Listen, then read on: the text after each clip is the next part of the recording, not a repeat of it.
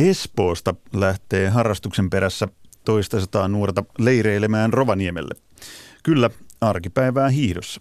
Vaikka toisaalta rukallakaan ei ole välttämättä marraskuun lopulla vielä riittävästi lunta. Asetelma on tukala, kun hiihtäjät ja olosuhteet ovat monin paikoin todella kaukana toisistaan ja välimatka näyttää vain kasvavan vuosi vuodelta, kun lumiraja karkaa pohjoiseen ja samalla hiihto karkaa monien ulottumattomiin myös taloudellisista syistä.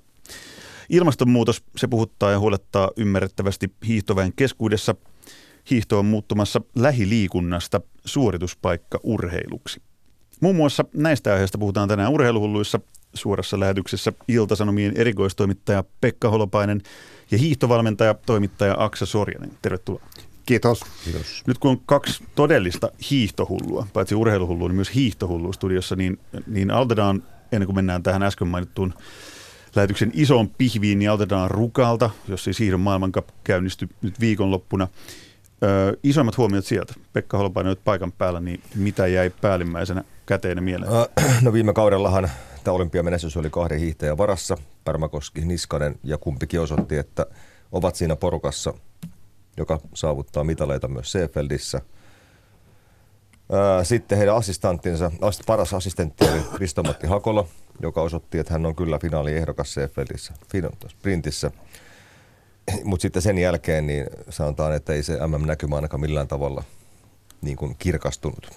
Yleurheiluasiantuntija Sami Jauhjärvi otti jo viikonloppuun kantaa suomalaisen naishiihtäjien heikkoon menestykseen. Krista Pärmäkoski, niin kuin mainitsit, niin ainoa onnistu ja muut niin kuin todella, todella kaukana perässä. Aksel Sorin. Kyllä, samaa mieltä Mustin kanssa, että niin kaukana ollaan, että aika pahalta näyttää, että tuolta ehdittäisi edes kymppisakkiin Seitfeldiin mennessä. Että suorastaan niin kuin erittäin epätodennäköiseltä, että päävalmentaja Haavisto sanoi, että viikon päästä kulkee lujempaa, että en haluaisi olla ilonpilaaja ja kyynikko, mutta epäilen, että niin paljon lujempaa viikon päästä kulkisi, että jotenkin ilmeet ja asetelmat olisi ihan, ihan toisenlaiset. Että kyllä tässä nyt niin kuin syystä tai toisesta lähdetään takamatkalta kohti arvokisoja ja tota, tuntuu, että pidemmältä takamatkalta kuin vuosi sitten. Et tietysti tässä on vähän nyt se sellainen jokeriasetelma, että nyt arvokisat on korkealla.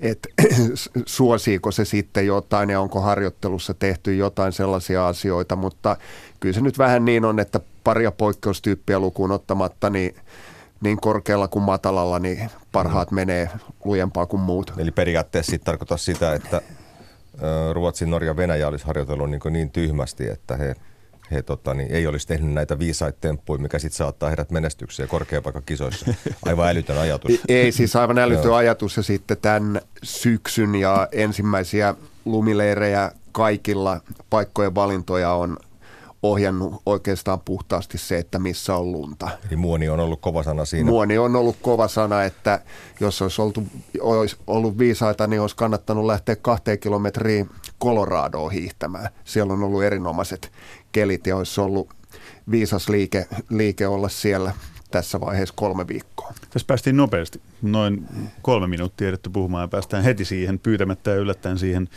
meidän tämän päivän pääaiheeseen, eli, eli miten hiidosta tulee enemmän ja enemmän niin suorituspaikka keskeistä, eikä lähiliikunnasta ole enää tietoakaan.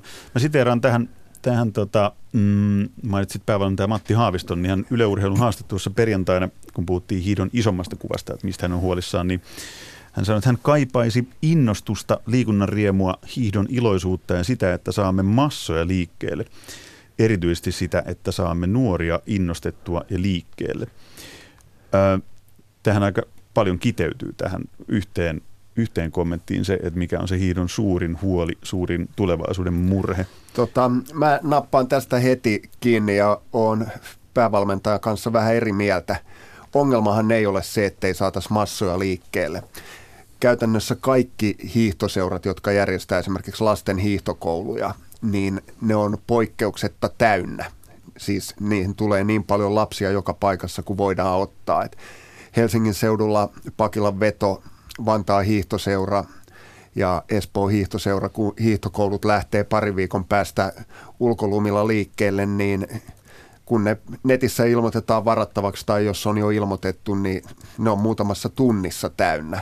Että kyllä sitä kiinnostusta on, mutta tavallaan se vaihe on sitten, tulee siinä vaiheessa, kun ollaan 10-11 ja se hip, hipan ja norsupallon kanssa hiihtokoulussa leikkiminen ei enää riitä, niin sitten siinä vaiheessa, että ruvetaanko hiihtämään kilpaa tai ruvetaanko hiihtämään jollain muulla tavalla harrastuksena, hiihdetäänkö seurassa tai sitten hiihdetäänkö vaan itsekseen, niin se valinta on ne, niin kuin vaikeampi kuin ennen ja se itsekseen hiihtäminen on se, joka on kärsinyt. Et tota, mä oon tältä seudulta kotosin ja koko lapsuuden oli ihan täysin selvää, että kerrostalon päädyssä pistettiin Järvisen sukset jalkaa ja kolmen metrin päässä ojassa ne katkasti ensimmäisen kerran. Että, mm. ja nyt, täytyy lähteä, aika, nyt täytyy lähteä aika kauas ennen kuin saa ne Järviset Joo. jalkaan. Ja tässähän nyt on juuri se dilemma, että suur, suuret väestökeskittymät Suomessa, siellä missä niitä nuoria riittää, niin ne erittäin monet sijaitsee siellä, sanotaan nyt tulevan lumirajan eteläpuolella. Eli siellä, missä ne olot on, ei nyt ympärivuotisesti, mutta sanotaan puolivuotisesti optimaaliset, niin siellä on oikeasti aika vähän niin kuin enää nuoria. Se on ikävä, ikävä tosiasia. Tietenkin täällä vaikuttaa tähän innostukseen Aksa myös se, että nuori, jos nuori haluaa satsata tähän hiihtoon eikä esimerkiksi juoksuun, niin pitää miettiä sitä, että hän pystyy täällä optimaalisissa oloissa huonoimmillaan harjoittelemaan kolme kuukautta vuodesta. Se on tosi lyhyt aika, jos vertaa johonkin nuoreen, joka asuu ja vaikuttaa vaikka Vuokatissa, missä kausi on vähintään viisi kuukautta tämmöiset asiat vaikuttaa näihin lajivalintoihin silloin, kun se lajivalinta ikään kuin pitää tehdä. Se ei välttämättä tunnu ihan yhtä mielekkäältä pääkaupunkiseudulla se ei. Onko tämä oikeasti totta? Mä haluan tarttua tähän vielä. Tämä... Aksa Sorjanen sanoi että siis äsken, että, että, että pääkaupunkiseudulla etelässä isoissa kasvukeskuksissa niin kuin hiihto on ihan valtavan suosittua nuorten keskuudessa. Kyllä se, se on, tai miten mä sanoisin, että se on nuorten vanhempien keskuudessa ainakin niin. hyvin suosittu, että siinä vaiheessa kun lapsi ilmoitetaan urheiluseuraan, niin silloin menee ja siis kyllä, kyllä siis tuollaisia niin kuin juniori ikäisiä hiihtäjiä on paljon. Et siis Espoon hiihtoseura on Suomen selkeästi paras junioriseura tällä hetkellä. Millä mittareilla? Menestyksellä. Ja siinä on muuten hyvin kuvaavaa se, että se oli lyhyt vastaus. Se, mitä olet itsekin, itsekin meidän keskusteluissa sanonut, niin että siellä on tosi hyviä tyttöjä ja poikia, mutta hiihto on tosi monille heistä, äh, sanotaan vain toinen urheilulaji. Se voi olla tukilaji tai päälaji, mutta monilla kulkee jopa kaksi muuta lajia siinä rinnalla. Joo, kyllä, mutta se on tietysti se, ää, toi asetelma liittyy myös suomalaisen hiihtoharrastuksen perinteisiin, että monilla, monilla huipuilla on ollut muita Suun, lajeja. Suunnistus. Suunnistus. Tai sitten Harri Kirvesniemi oli loistava juoksija. Mario Matikainen oli loistava uimari. Paino-Kaisa Saarinen oli yleisurheilu niin, et tota, se tavallaan hiihto on myös sen tyyppinen laji, koska kuitenkaan sitä lajiharjoittelua ja varsinaisesti niin kuin sukset jalassa, vaikka oltaisiin missä olosuhteissa asuttaisiin, niin tota, sitä ei hirveästi yli puolta vuotta kuitenkaan tehdä, eikä ole järkevääkään tehdä. Eli tavallaan se hiihto, hiihto on laji, jossa on aika luontevaa harrastaa muuta lajia.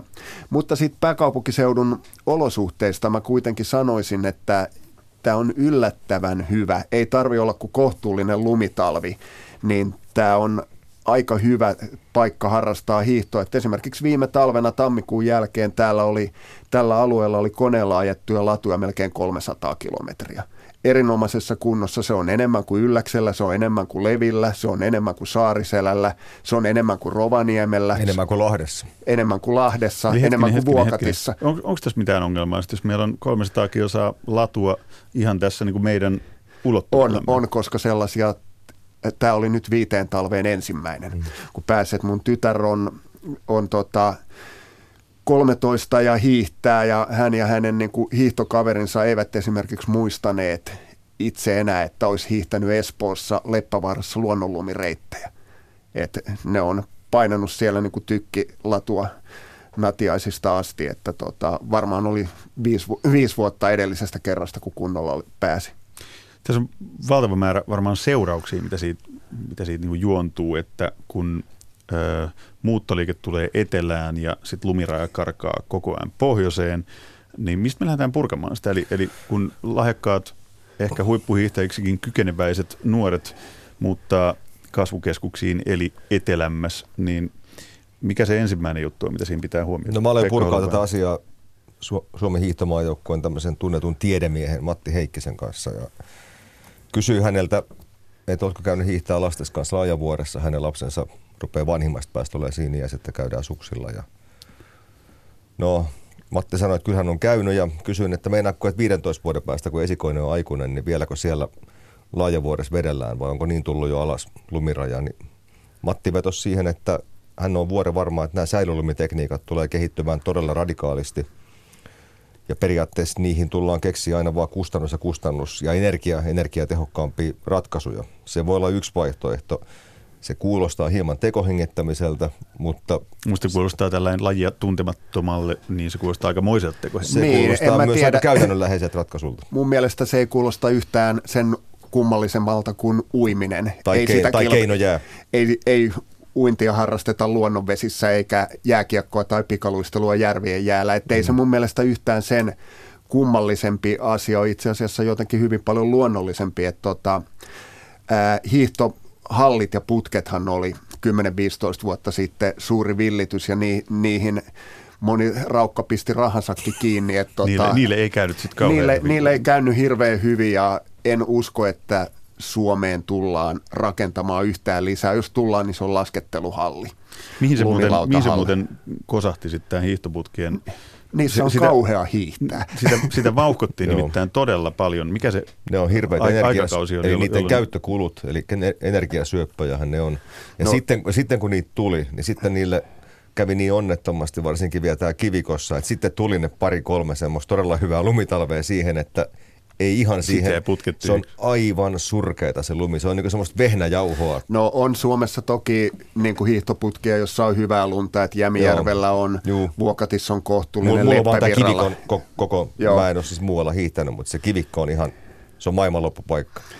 No näin voisi, että asun, asun kävelymatkan päässä siitä ja on viimeisen kahden talven aikana käynyt kaksi kertaa siellä ja molemmilla kerroilla opettamassa Eli jotain. putket eivät ole meidän tulevaisuutemme? Ei, kyllä se on tämä säilölumi ja sitten tehokkaampi keinolumen tekeminen pa- pakkasilla.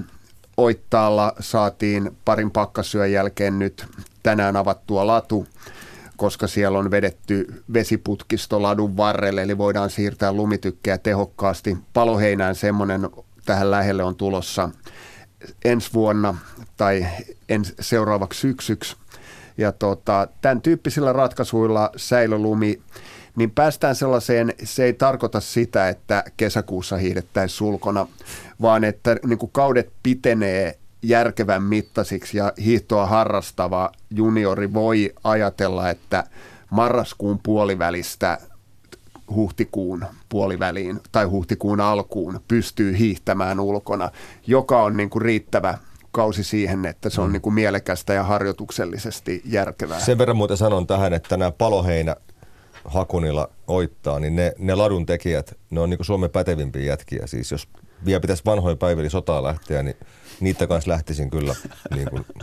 Toivottavasti Pekka Holmaisen enempää kuin Aksasorjasen tai minunkaan ei tarvitse lähteä sotaan vanhoina päivinä, vaan voidaan tyytyä hiihtämään näitä latuja. Palataan siihen järvisit jalkaan kotiovalta hiihtämään, että sitä ei enää ole sen seuraukset on varmaan niitä, mitä tämä päävalmentaja Haavisto massojen puolessa sitten ehkä tarkoitti, Joo, näin mä haluaisin ajatella. Tota, ja sen vaikutukset on, on isoja. Vaikka itse on jonkinmoinen ilmastonmuutospessimisti, siis uskon siihen, että se etenee tai pelkään, että se etenee aika nopeasti, niin en mä kuitenkaan usko siihen, etteikö näitä hyviä talvia vielä olisi tulossa. Niitä tulee use, useita, mutta tota, harvemmin. Et silloin kun täällä oli itse skidi, niin joka neljäs talvi oli huono, nyt joka neljäs talvi on hyvä.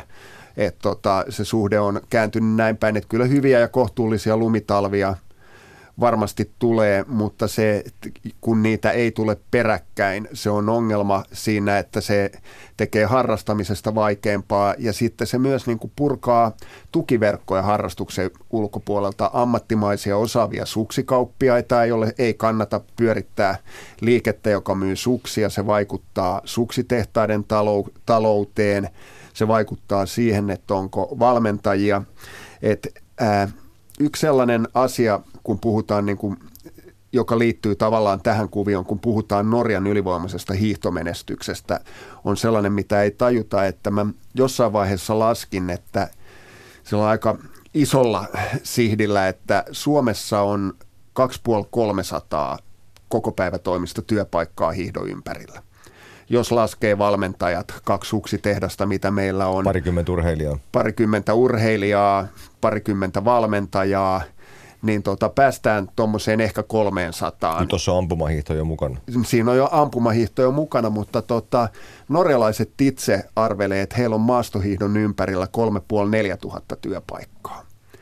Ja se tar- mistä, mistä oikein koostuu? Ei ää, siellä, niin on, siellä, on, siellä on paljon palkattuja valmentajia. Seuroissa. Seuroissa siellä suksikauppa on paljon vilkkaampaa. Siellä norjalaiset varakkaana kansana, ne hyvin paljon tekee sitä, että mennään viikonlopuksi johonkin hiihtämään. Siellä on matkailubisnestä, ympärivuotista matkailubisnestä hiihtoon liittyen. Siellä ja... sponsoriyrityksissä on sellaisia henkilöitä, joiden ainoa työtehtävä on maksimaalisesti hyödyntää tämä sponsoridiili hiihtomaajoukkueen kanssa.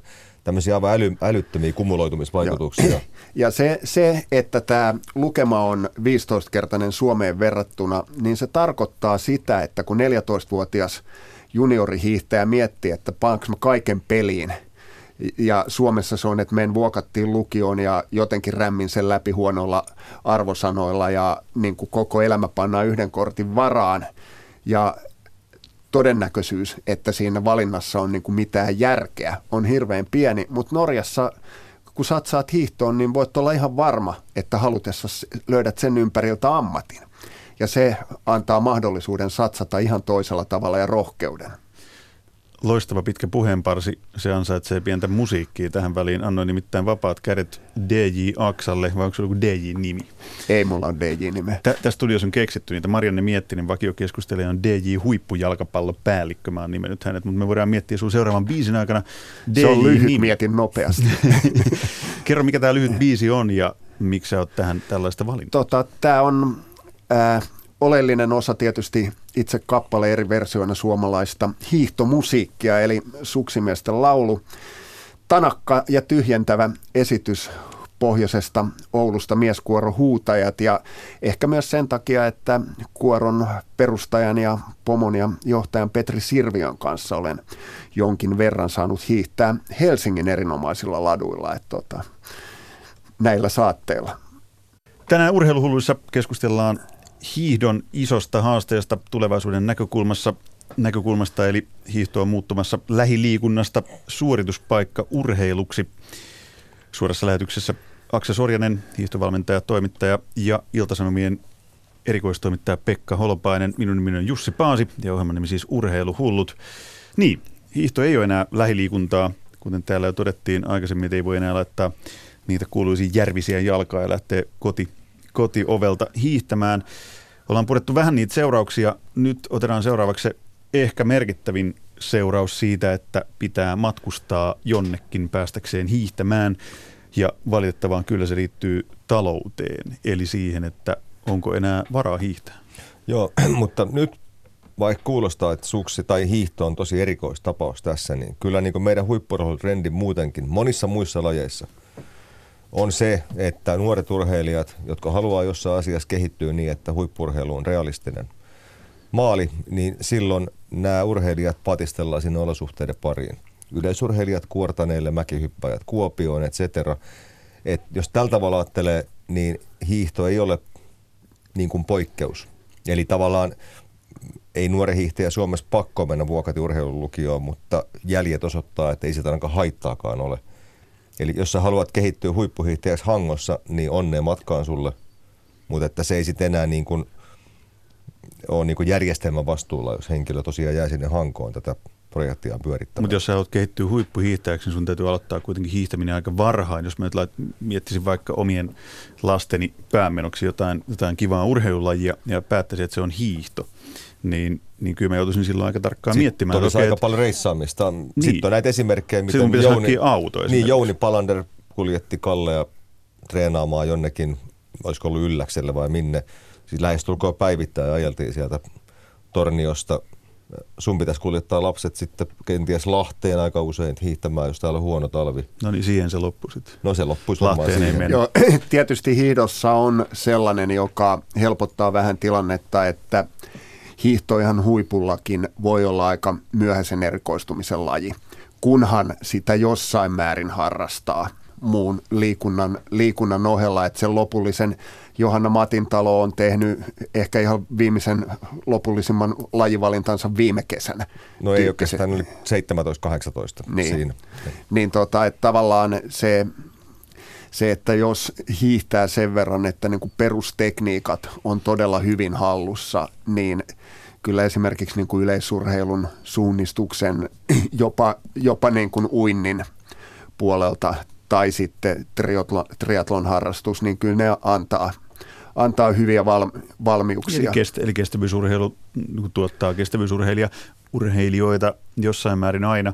Ö, Aksel Sorinen, mun on pakko kysyä sulta, kun sä oot Espoon hiihtoseurassa valmentajana, niin ö, teiltä lähtee ymmärtääkseni ensi viikolla valtava joukko nuoria Espoosta Rovaniemelle. Kyllä. Onko tämä arkipäivää?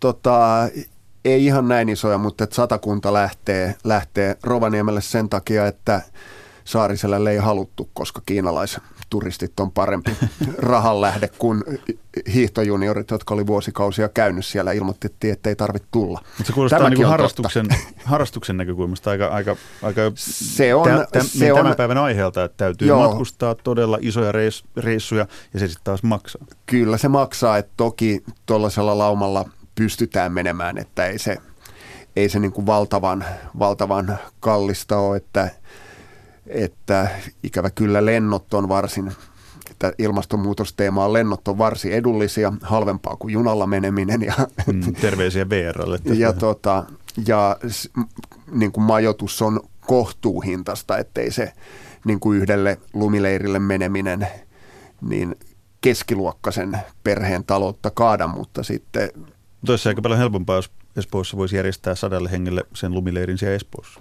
Joo, totta kai, mutta, mutta tota, se, ei, se ei enää, enää kyllä ole niin kuin mahdollista, että koska pitää tietysti olla jonkinmoinen lumivarmuus ja kyllä tuossa nyt pikkasen tuli itsekin katseltua säännustuksia, että miltä, että onko tuolla Rovaniemellä lunta ollenkaan, kun miltä se näytti, näytti, on? näytti siltä, että sieltä pahimmillaan säilölumet kehtii sulaa pois ennen kuin sinne päästään, että nythän on pakkasia on päästy tyki, tykittämään ja luonnonluntakin tulee, että saa nähdä saadaanko, päästäänkö muualle kuin tykkiladuille hiihtämään. Sitten jos ajatellaan tätä hiihtoa niin kuin huippurheiluna ja tätä lumirajan vetäytymistä kohti, kohti etelää, niin, niin tota, anteeksi kohti pohjoista tietysti, karkaamista etelästä, niin tota, voidaan myös pohtia, että mitkä maat tässä lajissa mahdollisesti on vahvoja tulevaisuudessa, että niin karmeata kuin se onkin sanoa ja miten onneton asia joku kilpahiihto on ilmastonmuutoksen rinnalla, niin ei tämä nyt ainakaan haittaa Suomea, Ruotsia, Norjaa ja Venäjää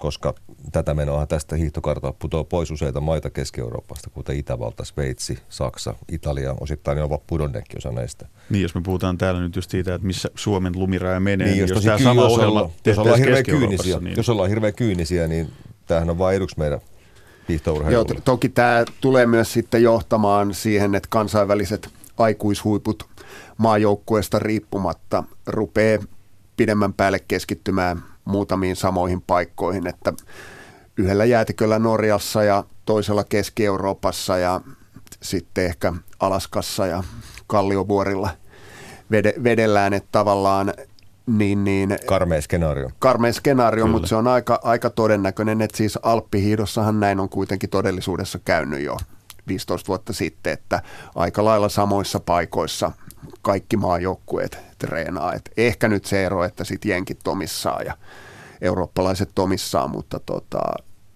et ei edes ruotsalaiset huiput enää Stenmarkinkaan aikana niin hirveästi Ruotsissa harjoitellut.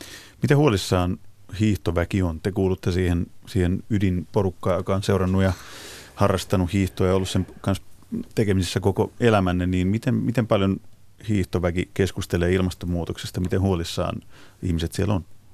No, tämä on vähän sellainen aihe, että jos mä nyt toimittajana kysyn joltakin urheilijalta tuossa huolissasi, niin mä voisin vaan kuvitella, mitä vaikuttaa hänen julkisuuskuvaansa vastata mulle, että ei, ei kiinnosta pätkääkään. Totta kai siitä ikään kuin kuuluu olla huolissaan, kun mä kysyn.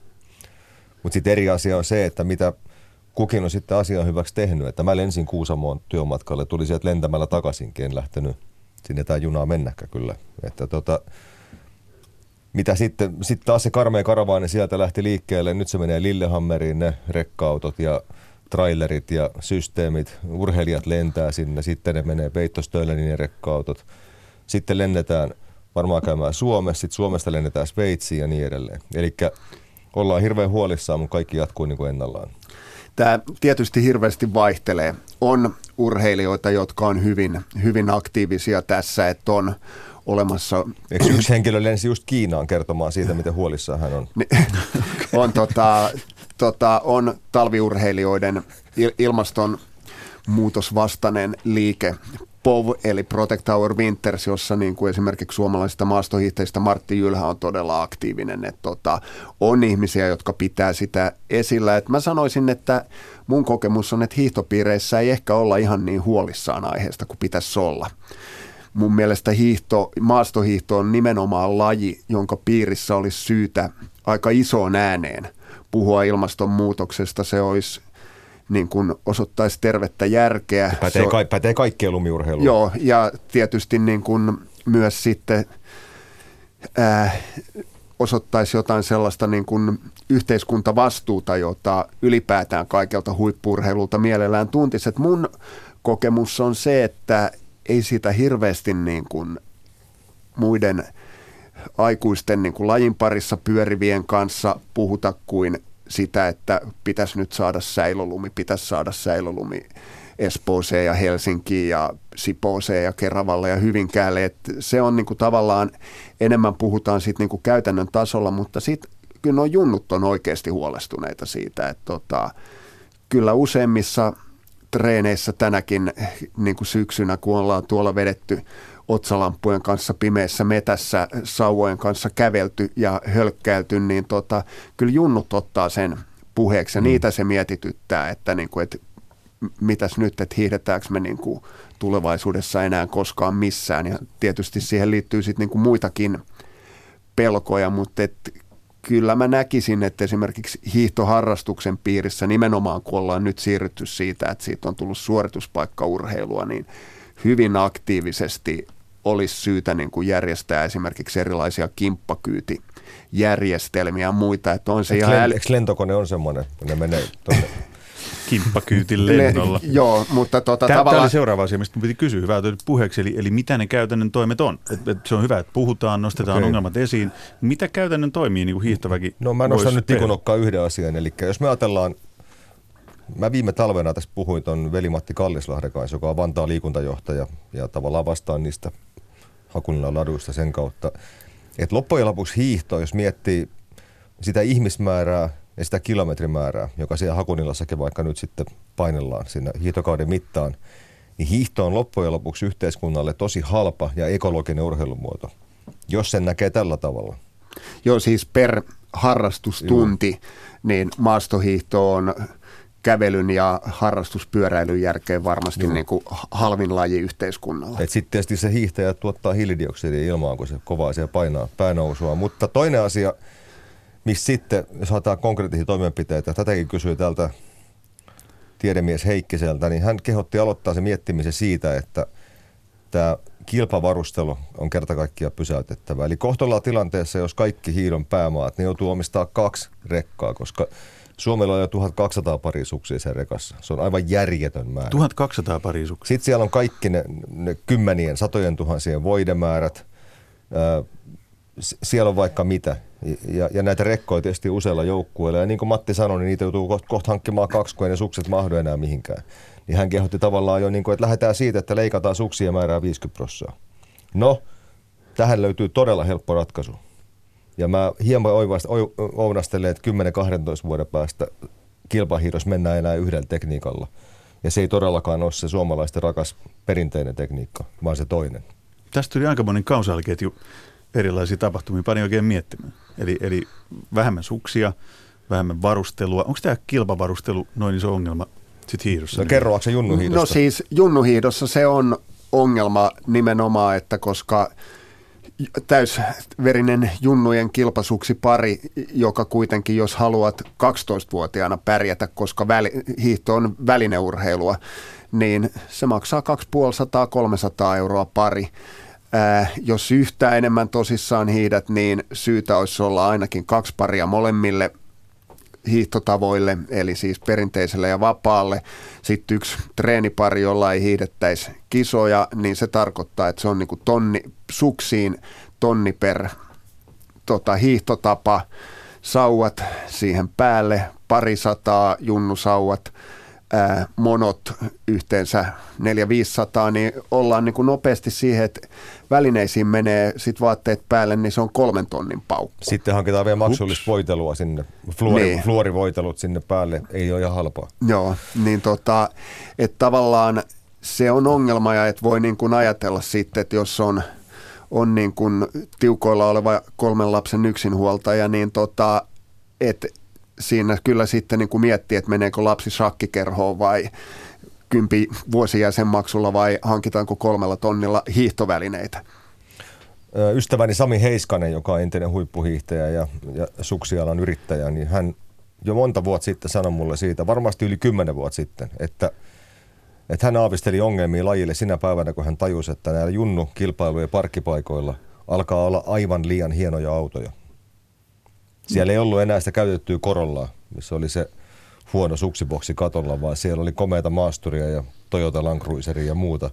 Ja sehän ei ole pelkästään hyvä asia. Hyvä homma niille perheille, että niillä on rahaa, mutta kyllä se jättää aika moni Joo, kyllä se pois. sitten kun vedetään tosiaan niin kuin Audin Q7 hydraulinen takaovi aukeaa kuin laivan keulanokka ja sieltä otetaan, niin, sieltä otetaan niin kuin ää, aggregaatti hurisemaan, että saadaan niin kuin voiteluvälineet päälle ja vedetään niin kuin raudat, kuumaksi. Ra- raudat kuumaksi ja puhaltimet ja koneharjat toimimaan, niin tavallaan, että ja sitten 11-vuotias tytär lähtee hiihtämään puolentoista kilometrin lenkkiä, niin tota, siis toi on ihan ei, ei, saisi, ei, saisi, ei saisi nauraa, mutta, koska tämä kuulostaa niin absurdilta, mutta onko tämä todellakin arkipäivä? On, mutta tietysti Herra siis eihän tämä koske pelkästään hiihtoa. Sama no, on niin kuin mm, jääkiekossa kaikessa muussa, mm. mutta jotenkin tota, hiihtoa tällä tavalla niin kuin suomalaisen suuden ytimeen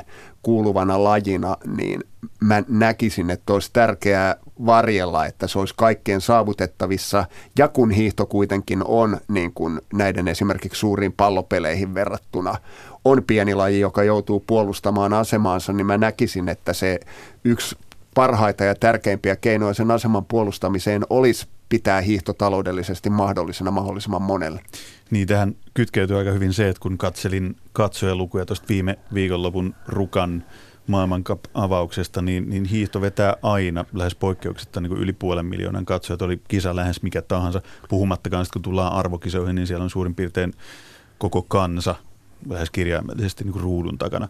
Niin onhan tämä aika monen uhkakuva siihen, että jos se tarvii on se Audi Q7 vai mikä, en ole autopena, niin en, en muista näitä Joo. merkkejä, niin onhan se aikamoinen uhkakuva sit tälle lajille, että et kun tästä puhutaan koko kansan juttuna, ja niin kuin aikaisemmin to, totesitte, niin parhaimmillaan se on edullinen harrastus. Mutta sitten nähtävästi Joo. se ryöpsähtää käsistä tosi nopeasti. No silloin Krista koska isä Ari Lähteenmäki kertoi mulle joskus, että oli vähän huonosti lunta etelässä, niin hän ajeli Kristan kanssa sitten 3000 kilometriä, joiden aikana – tyttö hiihti kilpaa yhteensä kahdeksan kilometriä.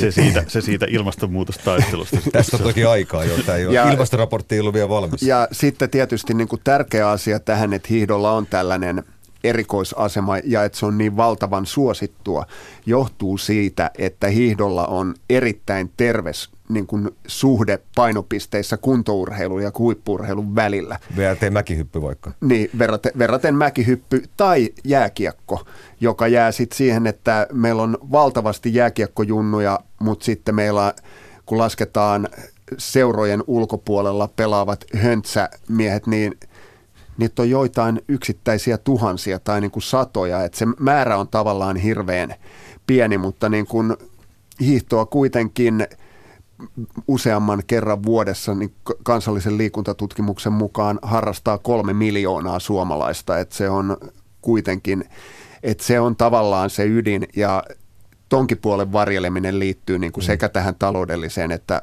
olosuhdeasioihin, mitä me on puhuttu. Ja myös meillä, vaikka me jakelukanava ei ole televisio, no pääsääntöinen jakelukanava ainakaan ei ole, niin tuota, huomataan toki se, että jopa ympäri vuoden, jos on heinäkuussakin kiinnostava juttu hiihtäjästä, niin se on tosi vetovoimainen juttu verkossa. Se on ihan, ihan kärkilajeja niin kuin tässä nykyisessä verkkolehtitodellisuudessa. Eli kiinnostavuus on aivan huipussaan isoja juttuja, mitä hiihto joutuu miettimään. Isoja kysymyksiä käsiteltiin tänään, kaikkiin ei saatu vastauksia, mutta aika moneen saatiin kuitenkin. Kello raksuttaa siihen malliin, että on aika antaa puheenvuoro jälleen DJ Aksalle. Eli Aksa Sorjanen on valinnut tähän loppuun jotain musiikkia. Kerro mitä ja miksi. Ää, tähän myöskin hyvän hiihtävän ystäväni Tommi Lingreenin yhtyeen Don Johnson Big Bandin tässä tapauksessa yhtye ja Tommi saavat olla vihaisia, koska heiltä on juuri tullut uusi levy ja soitetaan vanhaa, mikä on muusikon pahin painajainen, mutta tota, Don Johnson Big Bandin muutaman vuoden takainen hitti Running Man sen takia, että se oli oli aikoinaan siis Suomen miesprinttereiden siinä vaiheessa, kun he rupesivat tällaiset rintterit käsitettä rakentamaan, niin se oli heidän niin kuin yhteinen tsemppibiisinsä, mitä, mitä ne kuunteli. Ja käytännössä esimerkiksi joku vuosi Rukan maailmankapin yhteydessä on ollut koko niin kuin sprinttimaajoukkue. Se heidän sivustonsa rinteri.fi, niin se oli konservatiivisen hiihtojohdon kauhu, kun ne pojat vähän irrotteli siellä. Kyllä, ja ollut parhaita asioita, mitä hiihdon julkikuvalle on viime vuosina tapahtunut. No niin, odottelemme lisää hiihdon julkikuvalle tapahtuvia hyviä asioita. Kiitos Pekka Holopainen, kiitos Aksesorjanen, kiitos. mainiota keskustelua. Kiitos. Ja keskustelu jatkuu aiheesta, joka selviää viimeistään ensi maanantaina. Urheiluhullut silloin jälleen tuttuun aikaan tutulla paikalla. Nyt kiitos seurasta ja kuulemiin.